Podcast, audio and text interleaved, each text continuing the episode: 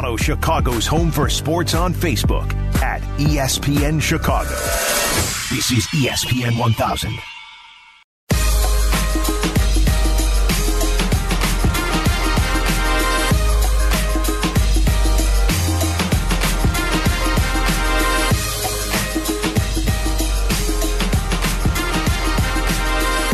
This man has covered every single sport in Chicago. He continues to do a great job for the Tribune in his 66th year there. And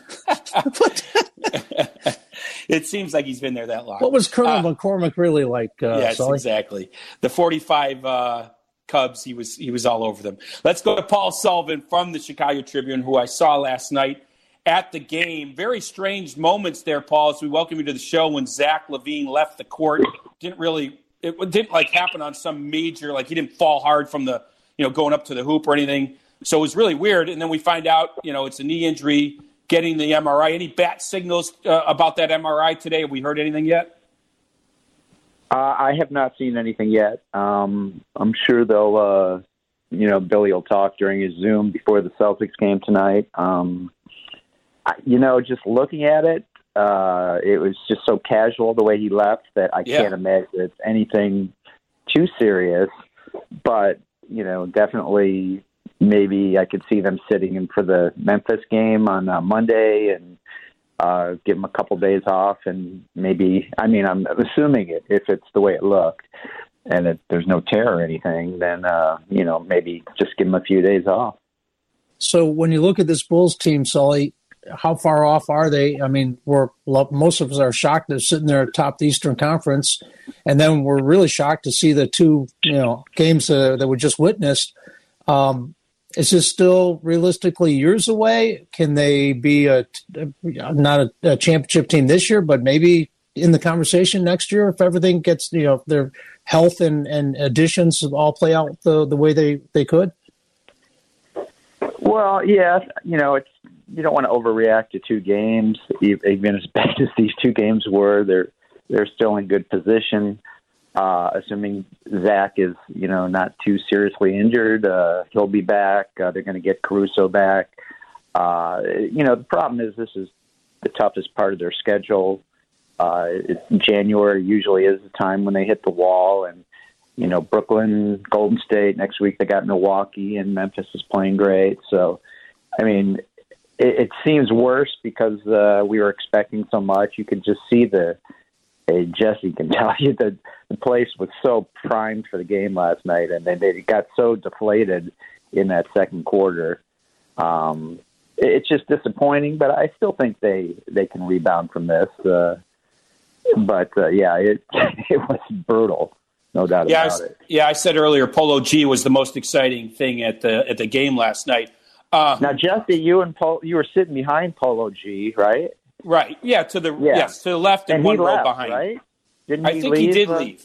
He yeah. did leave. Yeah. So when Uh, Polo G leaves, you know, Right. really, that says it all. That does say it all. Visiting with Paul Sullivan from the Tribune. All right, Sully, uh, you're a longtime baseball guy, so I'm going to take the first cheap shot of the day. Which de- which defense was worse, the White Sox last year or the Bulls last night or the last two nights? I mean, what is going on? What is Billy? What is Billy saying about this defense right now?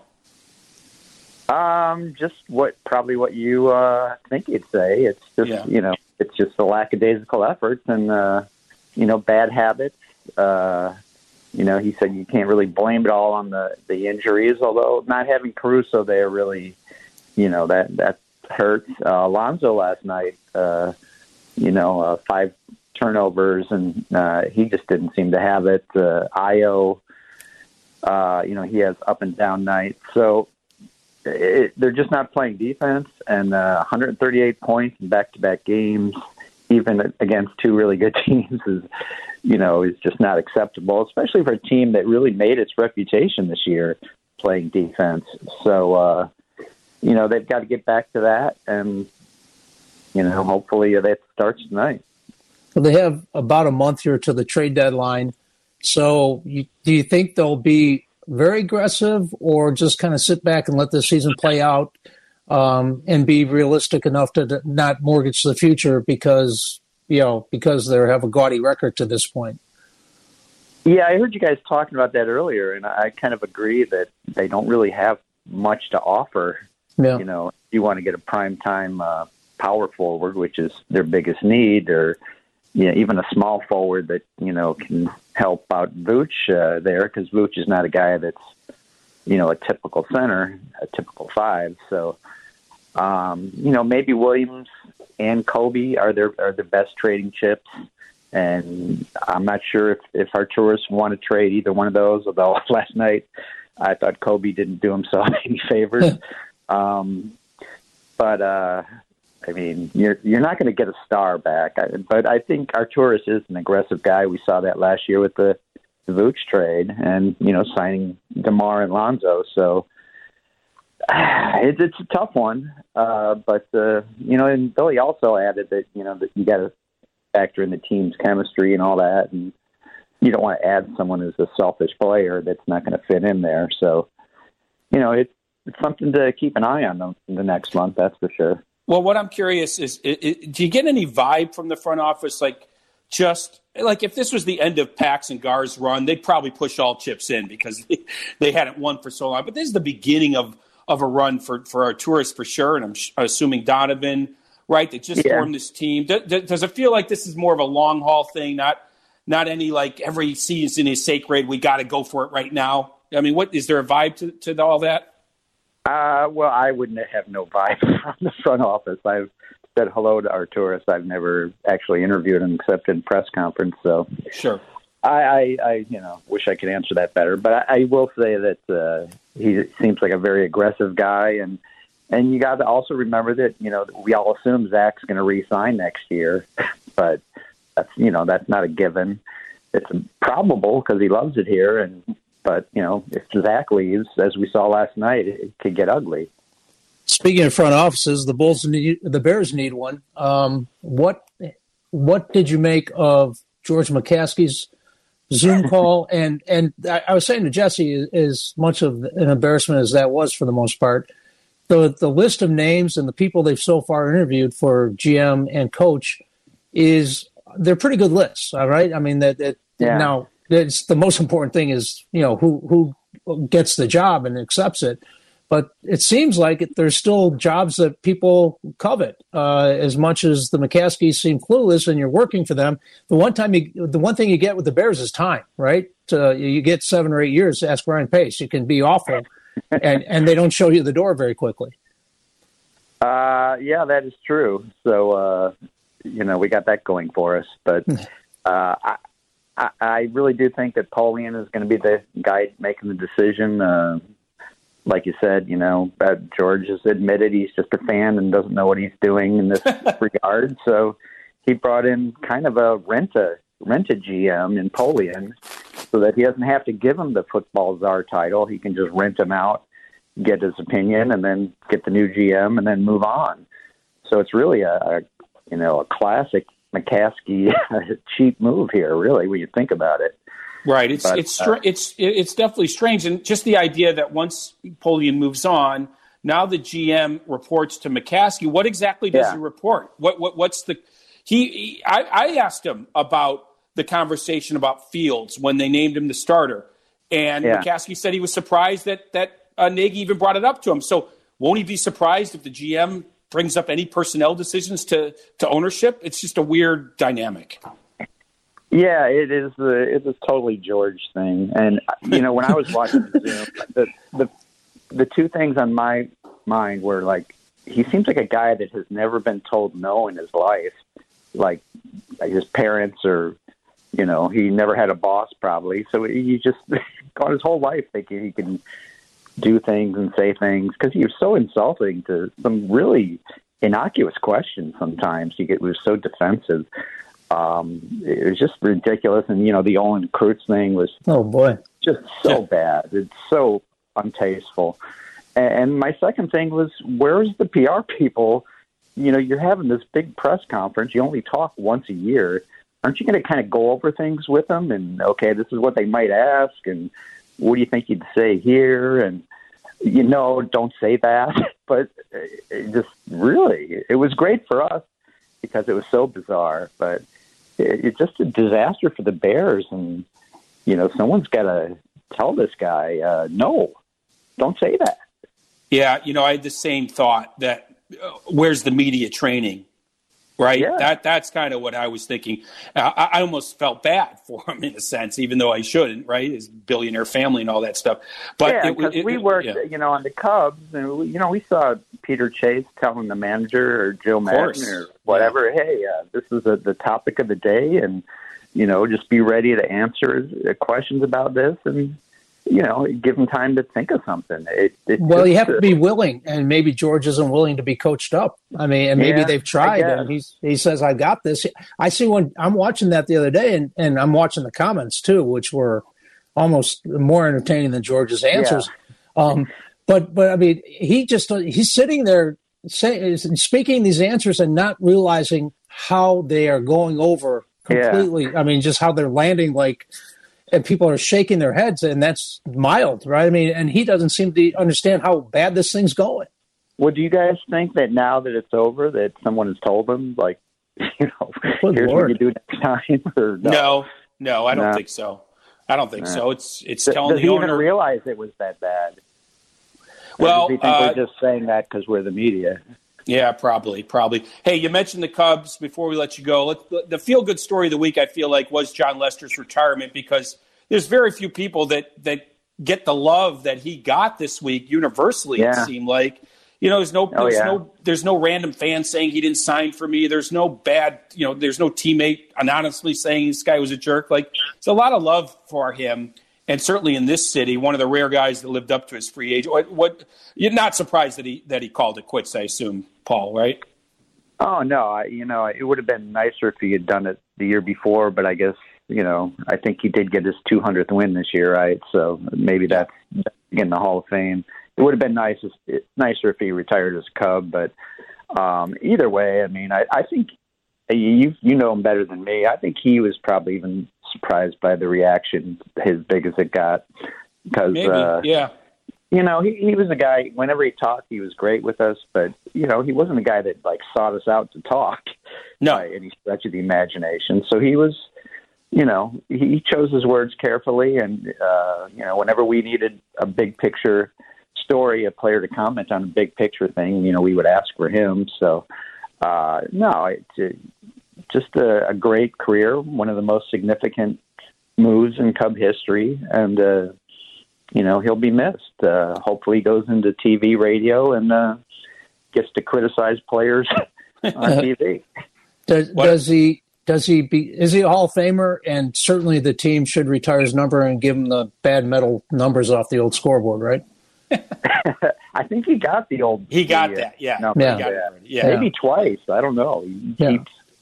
But uh, you know, personally, I I think he's a Hall of Famer. Uh, just I judge players on their era, and you know, 200 wins maybe 20 years ago wouldn't have been good, but in this era with you know pitch limits and innings limits, uh, you know, it's pretty good. So I would think him, Scherzer, Verlander, those are the guys that I think of when I think of this era's Hall of Fame pitchers.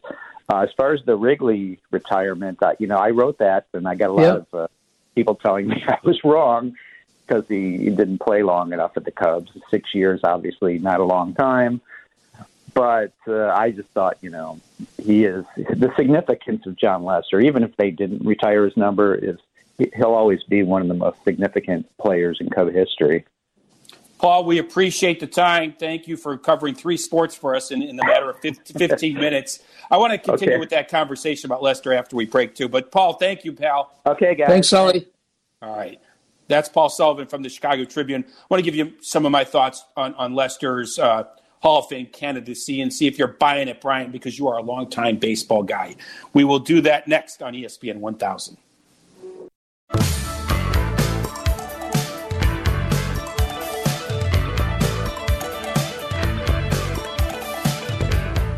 There's some news about Zach LaVine. Let's go to Tyler, the fine producer of this show, who uh, has an update from, or I should say, via K.C. Johnson from NBC Sports Chicago. Go ahead, Tyler. Yeah, so K.C. tweeted out that Zach LaVine's MRI is done. Initial read is that it showed no structural damage per sources, Ooh. as reported last night. LaVine has been playing through knee soreness the past couple weeks, and it has flared up occasionally ever since his ACL surgery. The team and LaVine are still discussing a timeline right now. So good news, I guess, Ooh, for Zach. Good LaVine. news.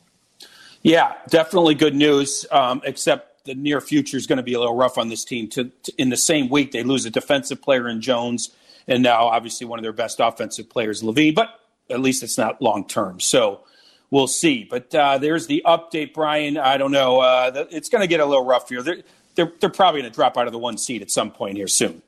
Yeah, um, Memphis did uh, snap their 11 game win yes. streak last night, so they'll be, they'll have to restart it. But yeah, you have the Celtics first, and then Memphis. But I mean, that's great news because uh, when you have the same knee where you had the ACL surgery, you don't need any more significant issues. And, and the fact that he's been dealing with soreness anyway. Uh, just whatever, you know, whatever it takes. If it takes a week or two or whatever, just get him healthy and, and let the rest of the team figure out winning on the court without him. 312-332-3776 is the phone number. Phone number if you want to jump on about anything we've been discussing. And I want to get back to Jon Lester a little bit. I, I was talking to Sully at the game last night. Like Brian, I think that the thing I like about Hall of Fame voting, and everybody trashes it, but the thing I like about it is it's a very large voting block, okay? A very large voting block. So it's not like five guys on a beat on a on a on a beat can get a guy in, right? It, it takes a, a, it takes a, a huge amount of votes to get in from a from a large voting block. I like that. So mistakes tend not to happen. The right and and then you have the percentage threshold that guys, you know, if they don't reach it after a you know certain number of years, they drop off, right? If they yeah. don't garner five, enough votes. I, yeah, is it five percent at any year they drop off? I think it's five percent, right? 10, 5 or ten percent now. Right. Um, you drop off, and then you have ten years to get in. So, like, it's a large bl- voting block. So I think the right people get in. And the other thing, and I think people are critical of this as well, is there's no criteria, and I kind of like that. It's it's open to to however you want to interpret it. But again, with the large voting group, I don't think someone that was good in the locker room to the media but hit 210 is going to get in. Like he might get a vote because some media guy loves this guy because he was so nice to them, but he's not going to get 75% or whatever. So I, I kind of like the rules. And having said that, I, am going to apply that to, to what I'm going to say here. I also think there, there could be unique circumstances. And in Jon Lester's case, I am willing to put a lot more emphasis on the postseason than I am the regular season. I, am willing to say he's a little unique because his postseason numbers are, are some of the best in the history of the game. A 251 ERA in the postseason.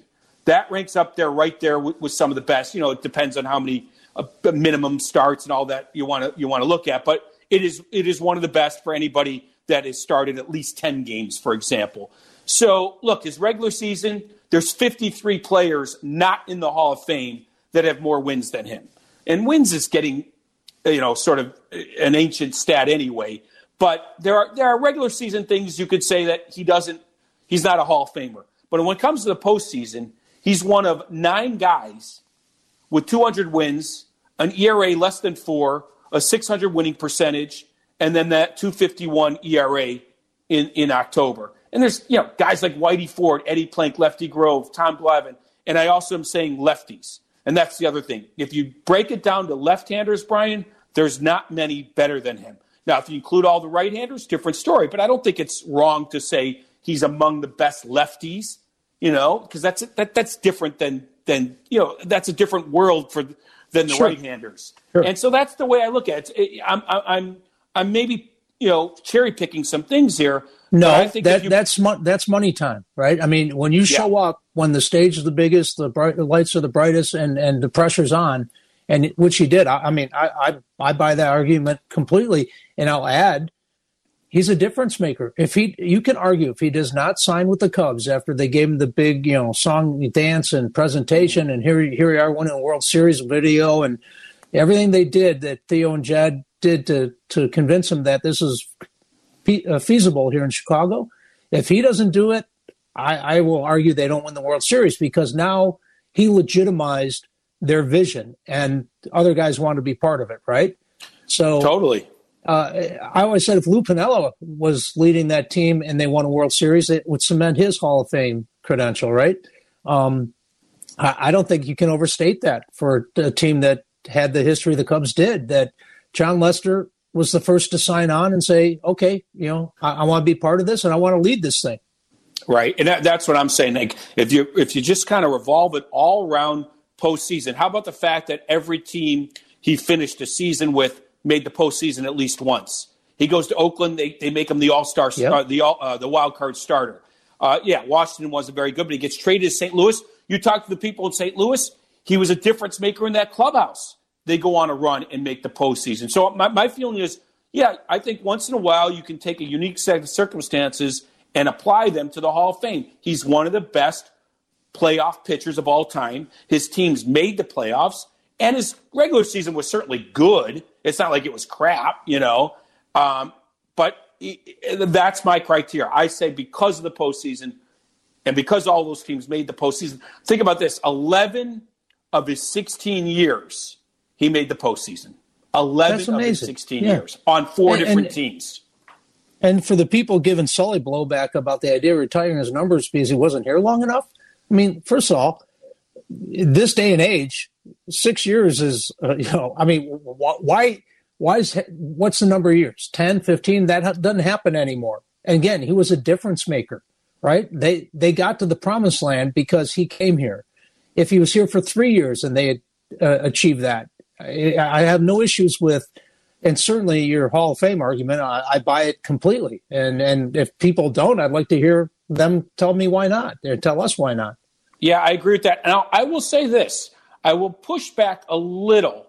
You, you, you, and Sully's arguments for retiring the number make sense. I'm not, I'm not saying you're crazy, but I'll push back a little because if you retire him, well, what do you do with Kris Bryant, who won Rookie of the Year and MVP, and then a World Series? What do you do with Anthony Rizzo, who was here the longest? um, mm-hmm. and who helped change the culture. So I, I don't disagree if you if if someone wanted to say, look, you need to be drafted by the Cubs or come here very early in your career and have a decade or longer MVP, Cy Young, that's whose number gets retired. I actually could buy that argument more than a six-year player who also was a star in another city. You know, I could actually buy that a little, Brian, but I could buy both arguments. I'll say that. Yeah, uh, I'd like to hear what uh, Cub fans think too, because you know I, I, still think that Joe Maddon should have a statue outside of Wrigley Field, right? I mean, uh, Theo certainly should at some point. Um, well, someone from that team should, you know, and usually it is the manager. I don't disagree with that. There should be some recognition of that team besides a banner, like of uh, individually. I, I, agree with you there. Yeah, instead of a vacant restaurant, they should do something. Yeah, or cha- yeah, championship you know, plaques or something for all of them. I don't know. But the, here's the point, though. You can't necessarily honor them all with retiring numbers. Maybe run out of numbers. A, yeah, a Joe Maddon statue is kind of representative of the whole era or something. But I can understand a six-year run doesn't get you your number retired unless it's just you know six Cy Youngs or something insane plus a championship. So I, I could that's something that's debatable at least. But I could probably be convinced to to, to, to retire the number at the end of the day, too. So I, am sort of down the middle on that one. All right, 312 332 3776 if you have thoughts on that. And I also need to pick your brain because I was um, I wasn't expecting any great revelations from the Major League Baseball Union uh, get together on Thursday. But if this is the pace they're going to work at, good lord, the don't tell me about spring training. Don't even tell me about the opening day. You know, wake me up in July because they didn't move on anything really. No, they didn't. And we'll we'll discuss on the other side of this break. By the way, Zach LaVine just tweeted like the prayer emoji. So I mm-hmm. think that means good news, right? I'm not up on my emojis, but he gave the prayer sign. So I think that's good, right? Good social sleuthing by yeah. you, Jess. also, you. uh, another uh, update here from the Bulls. They said that LaVine is not expected to miss significant time. He will be reassessed early next week when a more definitive timetable will be determined.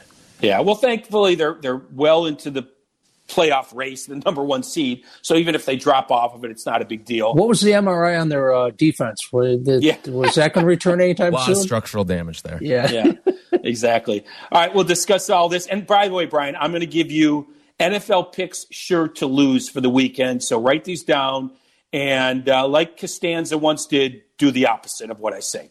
We're back in a moment on ESPN 1000.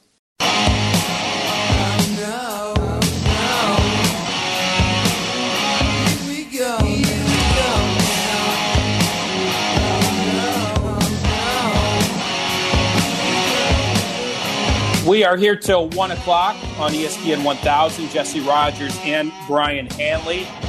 Little baseball talk, Brian. Um, the lockout is such a negative, negative story right now. But today is the is uh, International Signing Day, so teams are signing up um, international free agents. It's just a little strange. There's a lockout going on for the regular, you know, players, but this is happening still today. So it's a kind of a positive day for those guys, and and teams are are, are being active. The Cubs and Sox both signing some international free agents, but it doesn't really change anything that's going on in, in Major League Baseball with the lockout right now. And you know, for the first time, Brian, in a while, I, I you know, I'm I'm like most people, pro player. Like I'm on the player's side. They're the stars. They deserve it. Uh, but I'm sort of down the middle this year.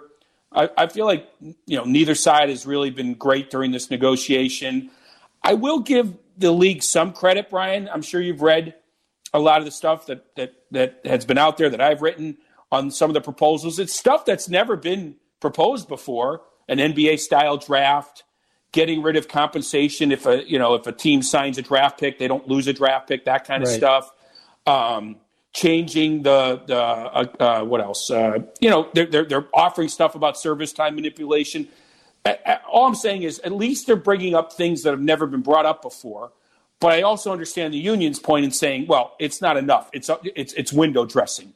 But it, but it, if you open the door for it, like if you bring up an NBA style draft for the first time, that should open the door for negotiating the the parameters. You don't like the parameters? Let's negotiate something. It, so at least they're opening the the door. I'm talking about the league to negotiate some things that have never been negotiable, never been on the table before. Are you buying right, so, that? So if you tank, it's not guaranteed you're going to be selecting in the first two, one, two, three spots because it'd be a weighted, you know, ping pong ball type thing, right? Where you right. could still lose out there.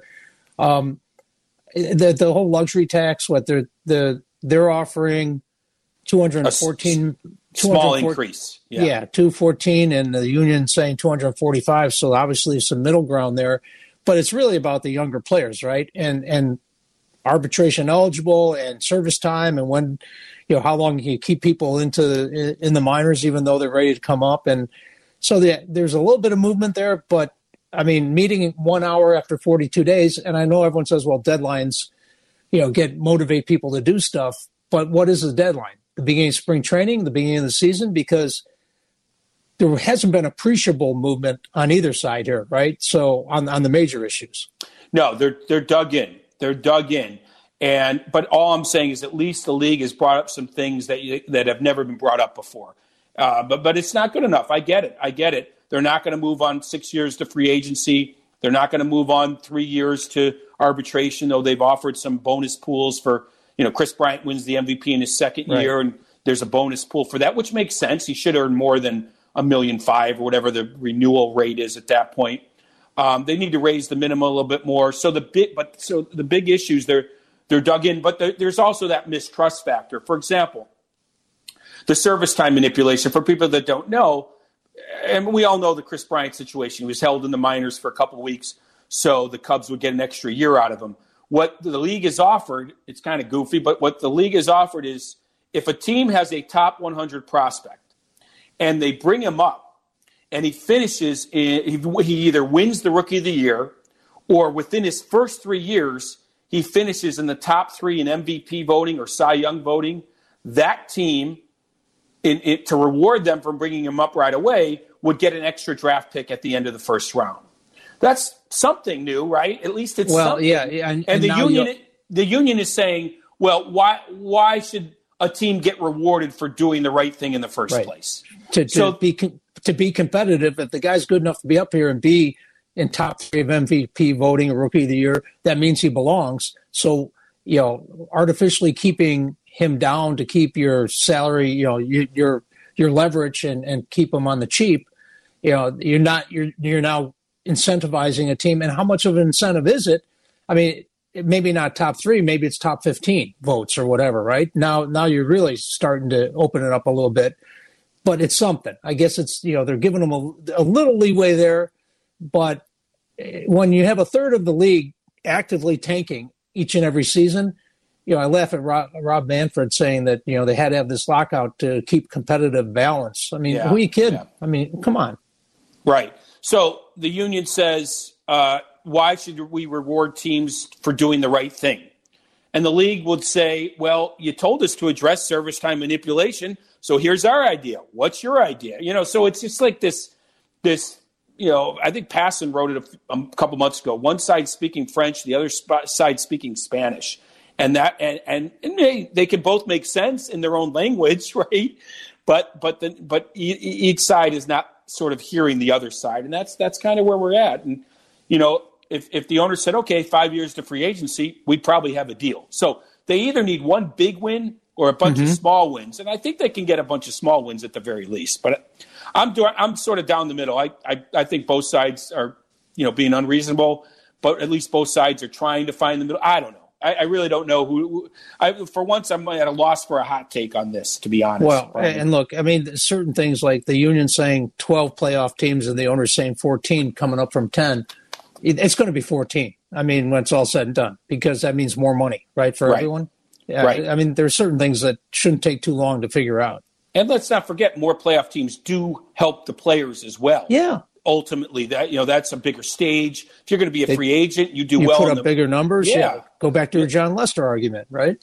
Definitely, all of that. All of that is part of it, but it's a huge chip to give the owners. 14 playoff teams, they have to agree to it, so they want a whole bunch in return, which is understandable. But there's just, you know, there's it's either going to the, the the whole system's either going to be overthrown, and it's going to be a long lockout, or there's going to be incremental uh, wins by the players, and this thing will be figured out by spring training. So one or the other. It just depends on how dug in the players are. Hmm. You really think spring training is still realistic? It may not be a full spring training, but I think it's no. possible. I think it's possible. Yes. Okay, February 16th, and we're sitting here on the 15th, right, of January? Yeah. And they, they met for all of an hour, and the Players Association said, we'll get back to you on some of these proposals, but didn't tell them when they'll get back to them on it. Right. Um, and but I, it look, can move. I, but it can move. It can move quickly, Brian. Once once one side says, "Okay, we we're, we're going to drop five years to free agency," you know what I'm saying? like once once one side gives in on something, if they give quickly. in on that, it can be done this week. I mean, right, right. For example, so I I don't know, I don't know, but um, hopefully it's a full season, no matter if spring training is shortened or not. Because if it's not a full season, then you've done more, you know, big time harm to a sport that already has had all sorts of harm done to it between the pandemic and, and past labor issues, right? So I don't know. It's it's it's ugly. And I want to say one thing though, like I, I'm reporting on this and I talk I don't talk to Manfred or Tony Clark often, but I talk to their lieutenants and everyone's trashing both sides. Like their lieutenants aren't millionaires, right? These are guys that would love to get a deal done. This is like the rank and file negotiators that are not billionaires or millionaires. They just have a job to do, and they both both of those sides would like a deal done. But there's more to just wanting a deal done. Someone has well, to give in on some big point. If memory serves, Manfred's biggest selling point was that he kept labor peace, right? As, as yeah. before he got to be a commissioner, right? He helped, yeah. and so now he's in the big chair, and we have a lockout. And I know the owners ultimately make call these shots, but when does he work his Manfred ma- magic and, and, you know, everyone starts singing kumbaya. Well, if the union wants to overhaul the system, it's not going to be so easy to sing kumbaya. If they want incremental victories, they're more likely to get something done. I'm just being realistic. The system is a bit antiquated.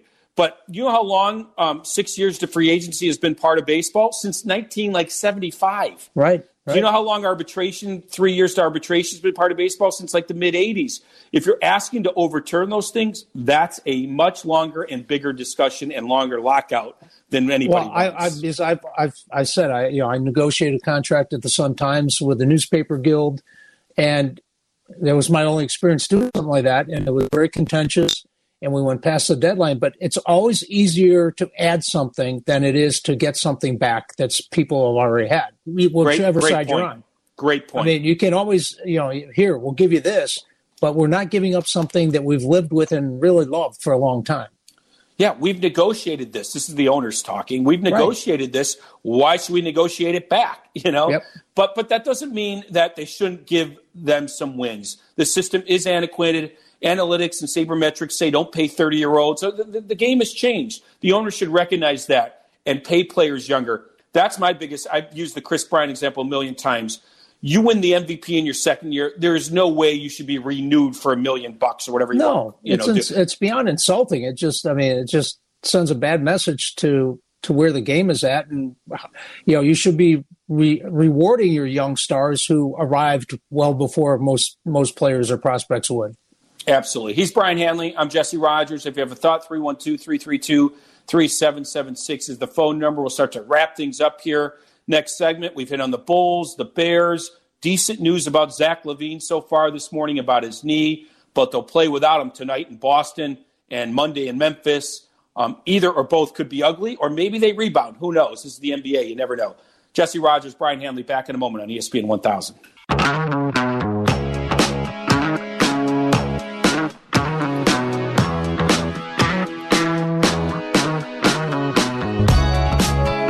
About we go through the NFL games this weekend, Brian? Wild card weekend, which extends till Monday night. Kind of fun. Yeah, how not about so that? much. Not so much fun if your wife is not a football fan or husband. In my case, Yeah. it's a, it's a wife, and um, she's like, "Football again? Really? Again, Still? Yeah. Two Still today, two tomorrow, one tomorrow Monday night. night? Yeah, Monday, Monday night. Yeah, but anyway, too bad. If you really want to make money, you know, go to the uh, ESPN Chicago app and uh, check out the Odds Couple podcast. Yes. uh, they've made money throughout the season.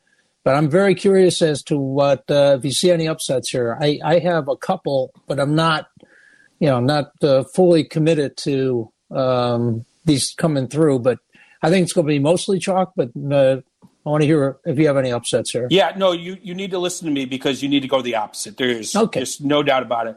So let's start with the early game today. Uh, now, uh, this is a cop out. It's it's my least favorite game. I mean, I, I think it, the Bengals on the money line is a winner. The you know the Raiders play those tight games sometimes. They're kind of gritty. I don't know about the six points, but I certainly like them on the money line or maybe tease them down, something like that. I mean, that seems like an obvious one. So I'm not going on on a limb to say I think the Bengals will win. See, that's one of my upsets. There you go. See what I mean? You go the opposite of me. I have, I have the Raiders uh, traveling. I get it, and uh, Short week. yeah, and you know what? Um, I think I know Joe Burrow's been terrific. Uh, a lot of games have been off the charts terrific, but I think Derek Carr, uh, the veteran, is going to have the better game, and I think the Raiders are going to find a way. You, you, you me, you know, now you're convincing me. This is this is how why I'm so bad. You, because look, it is the Bengals' first playoff game under Yep. Joe Burrow. Like this is all new to them, and there'll be some pressure on them at home and stuff. So your your reasoning is not insane, and that's why I don't like it at six. I just think that the Bengals at the end of the day at home will probably squeak it out. Um, I- if the Raiders didn't have to play that tough overtime game, short week travel, maybe I'd feel differently about winning outright. But I do think I could I could see a close game. So Well, that's the my fact least- that they went, the fact they went ahead and won that terrific game, and I mean it's the last regular season game of Yeah. the season, and we're all up watching it late because who was going to turn that off? The yeah, that they showed a lot of character there. Uh, Yeah. I, I, they got to be really coming into this thing sky high. All right, next game tonight: Patriots at Bills. I like the Bills to win and maybe even cover, but I like the Patriots in the first half. Very cold. These teams kind of, you know, played it tight the first time, feeling it out. Um, may not be great offensive. I like the Patriots in the first half for whatever that is. I think they're plus three, um, and probably the under for the game. That those would be my two picks, but I think the Bills will win at the end of the day. So is Belichick going to go up there and run the ball, except for three passes like he did last time they were in Buffalo? I mean, you said single digits, right? And the wind chill probably sub zero, right? Yeah, Um, not that either one of these teams is an indoor team. Um, and, and how Belichick has got this team to, to do what it did this season is, you know, a testament to him as a coach. It, it maybe doesn't settle that Brady Belichick, who, who needs the other more, but it, he might keep it simple or- or he might, you know, do the opposite and just, uh, you know, if they're expecting him to, to run the ball down their throats again and they're preparing for that, who knows? But over and under 44. I'm probably going over in this one, even though the elements might tell you otherwise. But I expect both teams to to score some points here. Perfect, opposite of me. But I do like the the Patriots in the first half. I just feel like little yep. feeling out, even though they've played each other, um, just to see the styles and and you know, they're getting three in the first half. All right, early game tomorrow, Philly at Tampa.